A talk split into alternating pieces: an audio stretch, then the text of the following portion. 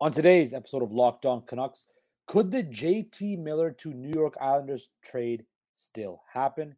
Is 2022 23 a redemption season for Brock Boeser? And I pose potentially the biggest hypothetical scenario slash question of all time. It is Locked On Canucks on a Tuesday, July the 19th, and it starts now.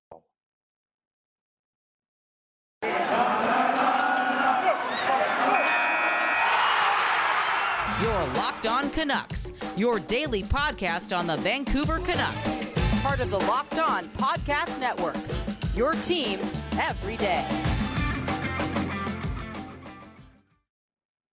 Hello, everybody, and welcome to Locked On Canucks, the show that keeps you locked in on all things Vancouver Canucks. Of course, I'm your host, Justin Pooney. You can find me at Twitter at underscore process sports. You can find our show on Twitter at Locked On Canucks. Please also like and subscribe to our YouTube channel. I want to thank you for making Locked On Canucks your first listen of the day. We, of course, are free and available wherever you get your services. So, another day, another day where we dive into a Canucks player and what a successful season like for them.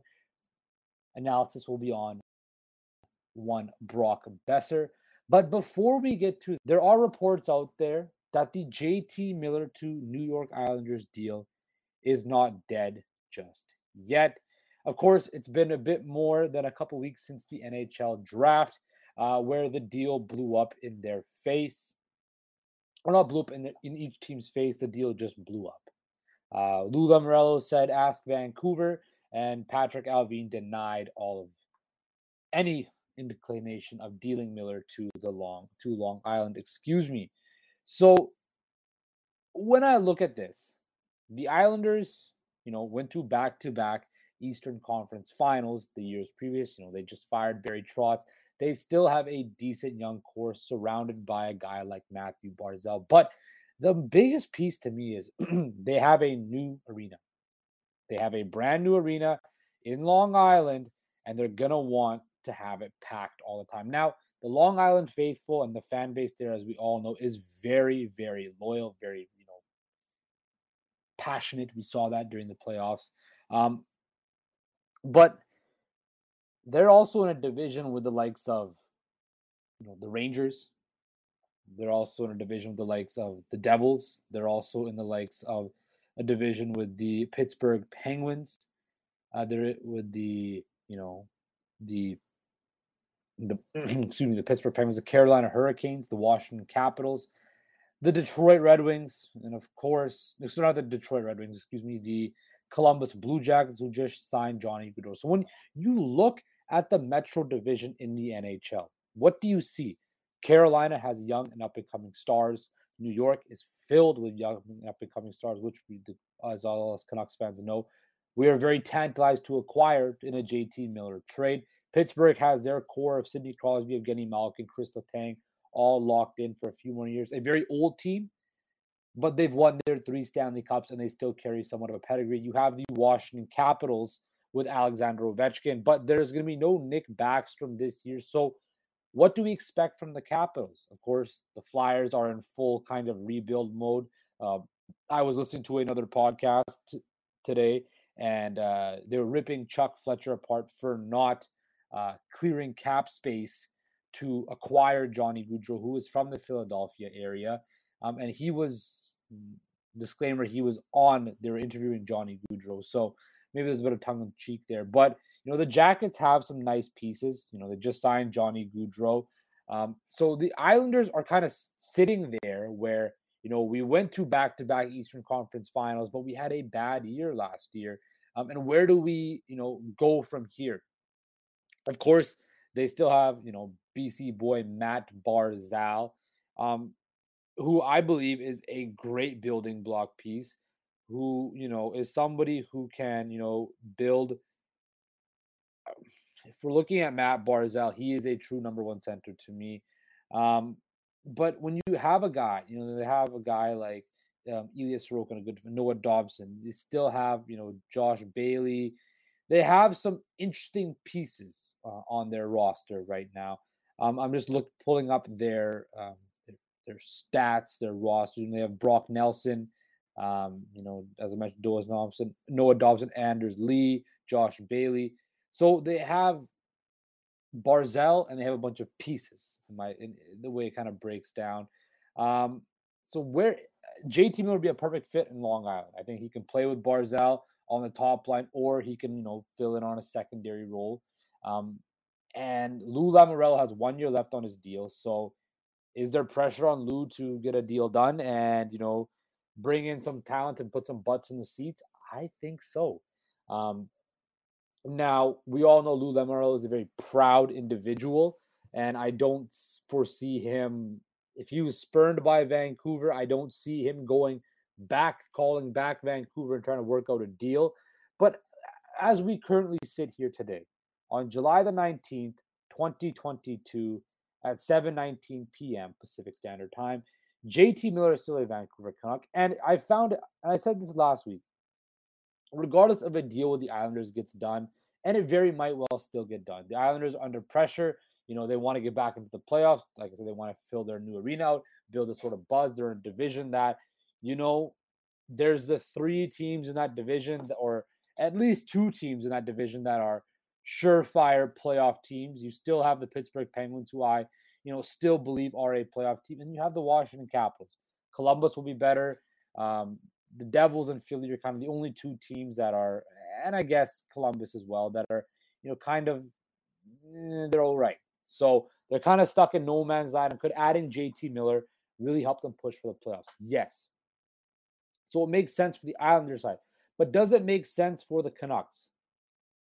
I don't think so because if the deal was proposed and it wasn't good, enough, uh, the Canucks are the reason this deal has not happened yet because Jim Rutherford and Patrik Allvin are playing the waiting game and being patient and as they should be because as Jim Rutherford said, I will not be bullied into a deal. There's no sense to be impatient. I'm going to find the right deal for the Vancouver Canucks and put the Canucks first.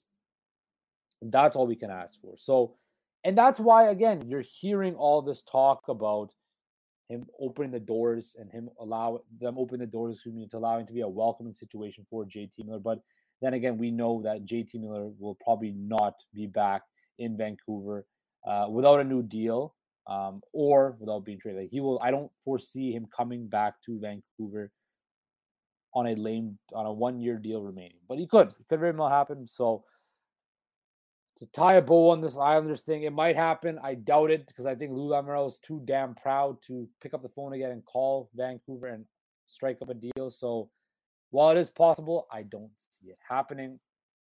So that is that on the Canucks, you know, news front for the day today. Uh, coming up after this break, though, uh, we're going to dive into Brock Boeser and how this year um, is a redemption year and can also, you know, let him be him once again. But first, I want to talk to you guys about Built Bar.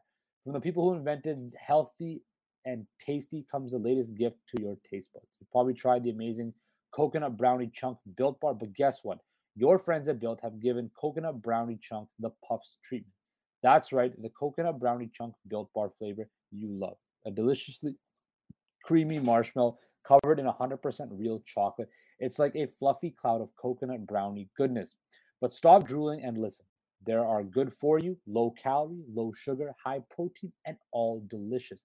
Coconut brownie chunk puffs are here for a limited time only. Go to built.com to make sure you don't miss out. They're going fast because they taste amazing. All of built bars are made with collagen protein, which your body absorbs more efficiently and provides tons of health benefits. Eat something that tastes good and is good for you. The best part about the built puffs is, of course, they taste amazing, but you can enjoy them guilt free because they're actually good for you. They are the perfect treat, the perfect they're the perfect treat, perfect for when you got a craving you to satisfy your sweet tooth, or when you need a quick or healthy snack. Extra source of protein, delicious coconut, rich brown marshmallow. Stop fantasizing. Get to built.com to order your box of coconut chunk built puffs right now. And there is a special offer. Go to locked on locked 15 and get 15 per use promo code locked team. Welcome back to Locked On Canucks, the show that keeps you locked in on all things Vancouver Canucks. Before we dive into Brock Boeser, of course, it is the end of July is near, so NFL training camps are opening up, which means Locked On NFL has you covered. Which NFL stars move the betting lines the most? Starting July 18th, Locked On gives you 50 of the most valuable players in the NFL from the odds makers at Bet Online. Available July 18th on Locked On NFL, wherever you get your podcasts and YouTube. So that is that. Again, very excited for the NFL season to start. Uh, can't wait to cheer on the 12s this year. Uh, but we digress and we move on towards the one, the only, the man who just signed a new three year deal, Brock Boeser. Of course, this offseason started off with the emotional press conference of his father and you know dealing opening up with deal how he was dealing with his father's health issues and his dwindling, his dwindling health issues and we saw him in tears and be uh, real emotional and really open up and show his raw human emotion um, of course he then you know, a few weeks later lost his father tragically uh, duke um, and it was a very you know somber time and there was moments where people myself included you know after the season ended that maybe it was time for Brock Boeser's tenure in Vancouver to end. Um, however, that did not happen, thankfully. Jim Rutherford and Patrik Allvin announced that they were signing the 25 year old right on Canada Day or the weekend of Canada Day, excuse me, that they were signing the 25 year old right winger to a three year extension with 6.65 million. And quite frankly, everybody in the fan base, myself included, and most people you talk to, felt the deal was fair. It was fair market value for Brock Boeser, um, a 25 year old winger who has you know some decent scoring pedigree, um, and that it will be under control for 6.65 million for the next three years. That will take him to 28, so still in his prime. But you're going to get the meat of the Brock Boeser prime years under this contract. Um, it was a very difficult year for Brock Boeser um, you know, he did not produce to what you know many people expected him to, and what um, he was, you know, what his own expectations were. Um, you know, he finished off with, excuse me, he finished off with 71 games played, 23 goals, 23 assists for 46 points. Um, far, you know, that's that was back to back seasons with 23 goals. Of course, last year he only played 56 games. Um, of course, we all know his rookie year. He burst on the scene 62 in 62 games, he scored 29 goals. So we know Brock Boeser has potential to score 30 goals a season. Um, we all know his shot. You know, he was dealing with injury and it was late to training camp one year.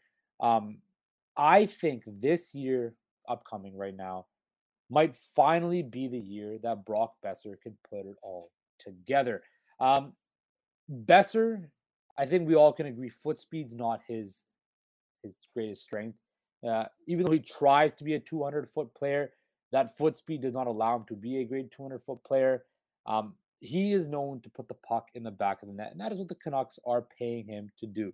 Um, if you look at the salary structure of you know of uh, the right wingers in the NHL, you know he is 14th amongst the salary. Of course, uh, you have guys at the top of the list like Marner, Kane, Mark Stone, Kucherov, Rantanen, Stamkos, you know, Voracek, uh, Kevin Fiala now, and Tarasenko. All guys who have, you know, big pedigrees, and we can all kind you know, fairly say they are a level above Brock Boeser. But is Brock Boeser a top 15 right winger in the NHL? Well, he definitely has the potential to be that. Uh, and he definitely is going to get be getting paid like that. So when I look at Brock Boeser's season and how I deem it successful, similar to what I was saying with Ilya Mikheyev. Ilya Mikheyev yesterday, we talked about how he, um, you know, is going to be brought to be speed, a penalty killer, play a 200 foot game, but he's also being paid to score. Well, Brock Boeser is going to get a load of opportunity to score goals. He's going to be on the top line again with Elias Pettersson and probably JT Miller if he's sticking around. He's going to be on the unit one power play so he's going to be getting ample opportunity to score goals. When the Canucks now, and when you see how, you know, years previous, um, you know, people would start loading up on the Boeser side and try to play him a bit differently because he was one of the only options. Now, if JT Miller stays, you have Miller, Horvat, Pettersson, Boeser, you know, Hughes, all on a first unit power play. There are a lot of options there. So that's going to open up time and space for Brock Boeser. And I expect him to take advantage of that on the power play this year. I expect the Canucks power play to be much better this year. And at five on five, I think line with Miller and Pettersson once again, he will get more opportunity because the defense is going to cater more towards those two, which could benefit very well for Brock Boeser. What is the benchmark for Brock Boeser goal wise? 25 goals is the bare minimum to me. When you are making 6.65 million, you have to be, and you are a winger and you are paid to score goals. 25 goals to me is the bare minimum. I think if Brock Boeser can get anywhere from 28 to 32 goals this year, now that's assuming he's healthy for the entire or majority of the season. If he can do that, that is a win. And if he can continue on, you know, be consistent 30 goal scorer for the next three years, the Canucks have gotten, you know, fair value for that deal, maybe even a bit of a bargain. Uh, you know, if he can push to maybe 35 or whatnot, then the Canucks are sitting pretty. And that also helps Boeser too, because he's going, you know, after this deal, he goes into unrestricted free agency where he then has the opportunity where he's not under cost control. There's no qualifying offer. He can do whatever he wants.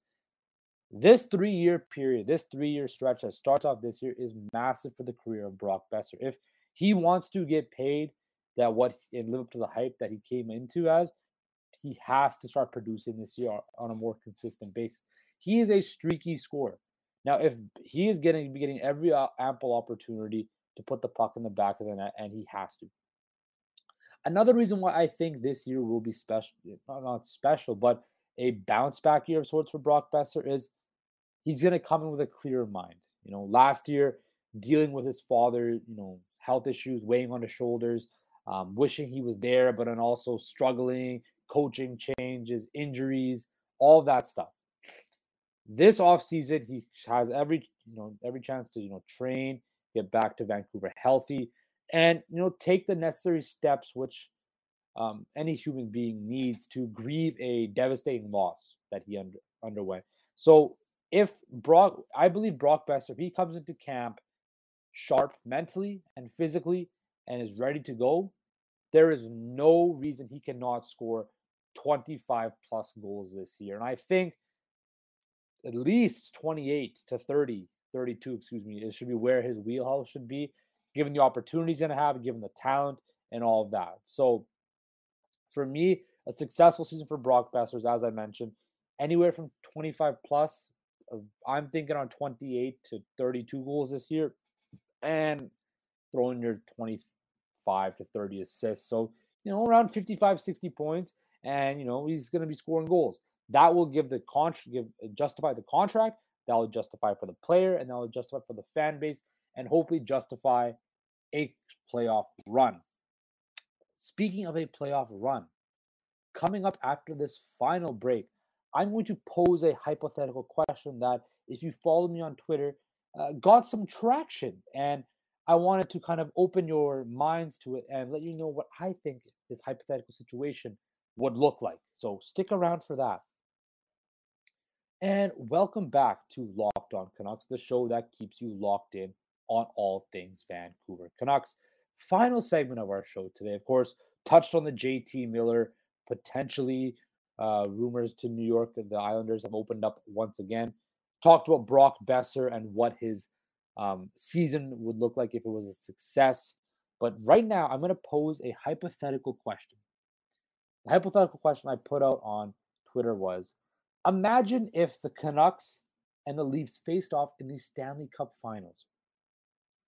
I said there would be a civil like a civil war in Canada. Battle lines would be drawn. The two biggest cities, East Coast versus West Coast. Oh, Toronto is not really on a coast. It's in the kind of the Midwest or you know Mid East um, of can of Canada, and you know all the stereotypes you want to put on. You know the the center of the universe, Toronto, the people that think the you know they're better than everybody else versus us out there on the West Coast, us hippies in BC.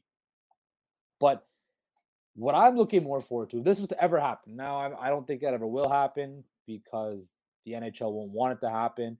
um, and the Leafs will never make it past the first round. But if this was to happen, the amount of toxicity amongst fan bases between Vancouver and Toronto, two franchises, two cities that are starving, starving for a Stanley Cup win. The Canucks since 1970, the Leafs, of course, since when? 1967. Of course, the Leafs have not made it past the first round since 2004 when the likes of Joe Nieuwendyk, Gary Roberts, Mats Sundin, Darcy Tucker, and Ed Belfour led the blue and white to the second round. So, you know, there's maybe some Canucks fans out here listening to this podcast who have never seen the Leafs make it past the first round. Uh, of course, we all know the Canucks have made it past the first round a few times since 2004. Um, but the toxicity between these two fan bases, the the trolling of the Canucks nation of the Leafs would be absolutely unequivocally amazing to see. Um, just imagine just the fan bases, just just you know what it's like when the Leafs come to Toronto, or so the Leafs come to Vancouver, and it's just that that playoff like atmosphere. Times that by ten thousand. Imagine Rogers Arena. Well, hopefully then there will be no Leafs fans; will be all Canucks fans there. Um, but just imagine that scene: Leafs versus Canucks, Stanley Cup Finals, the biggest stage uh, in the hockey world. It would be amazing. But the Twitter wars, the Twitter battles, the social media fights between Leaf fans and Canucks fans, because I'm a we all I'm one of the biggest Leaf trolls out there, and I will be. I'm I'm not afraid to admit it, um, because it's so much fun. But I think it would just be amazing to see, and maybe one time, one day in my lifetime, we will see it. Now I know you guys know uh, I wasn't around in '94 when the Canucks and Leafs played in the Western Conference Finals. Still kind of crazy to me to believe that the Leafs were in the uh, Western Conference yet played in Eastern Time Zone. So that was kind of weird. Um, so that was a hypothetical question for you guys. I pose this question to you in the comment section below. What would happen if the Canucks and Leafs ever played in the Stanley Cup Finals? What would it be like? I want to hear your responses. So please drop it in the comment section below. And maybe tomorrow on tomorrow's show, I'll go through some answers. Or if you want, hit me up on Twitter, uh, process, at underscore process sports. Let me know what you think a Canucks versus Leafs Stanley Cup final would look like. Or hit, us, or hit me up in the DMs as well. And I will read them out. And some of the funniest response, I'll read them out tomorrow. So tomorrow we will dive into Captain Bo Horvat and what a successful season will look like for him. Again, this is Locked On Canucks. I want to thank you for making Locked On Canucks your first listen every day. Now for your second listen, Locked On NHL. Locked On experts give you a daily 30 minute podcast on all things NHL all year long. Stay up to date on everything in the hockey world. Locked On NHL, your daily 30 minute NHL podcast. Take care, guys. Stay safe. And I will talk to you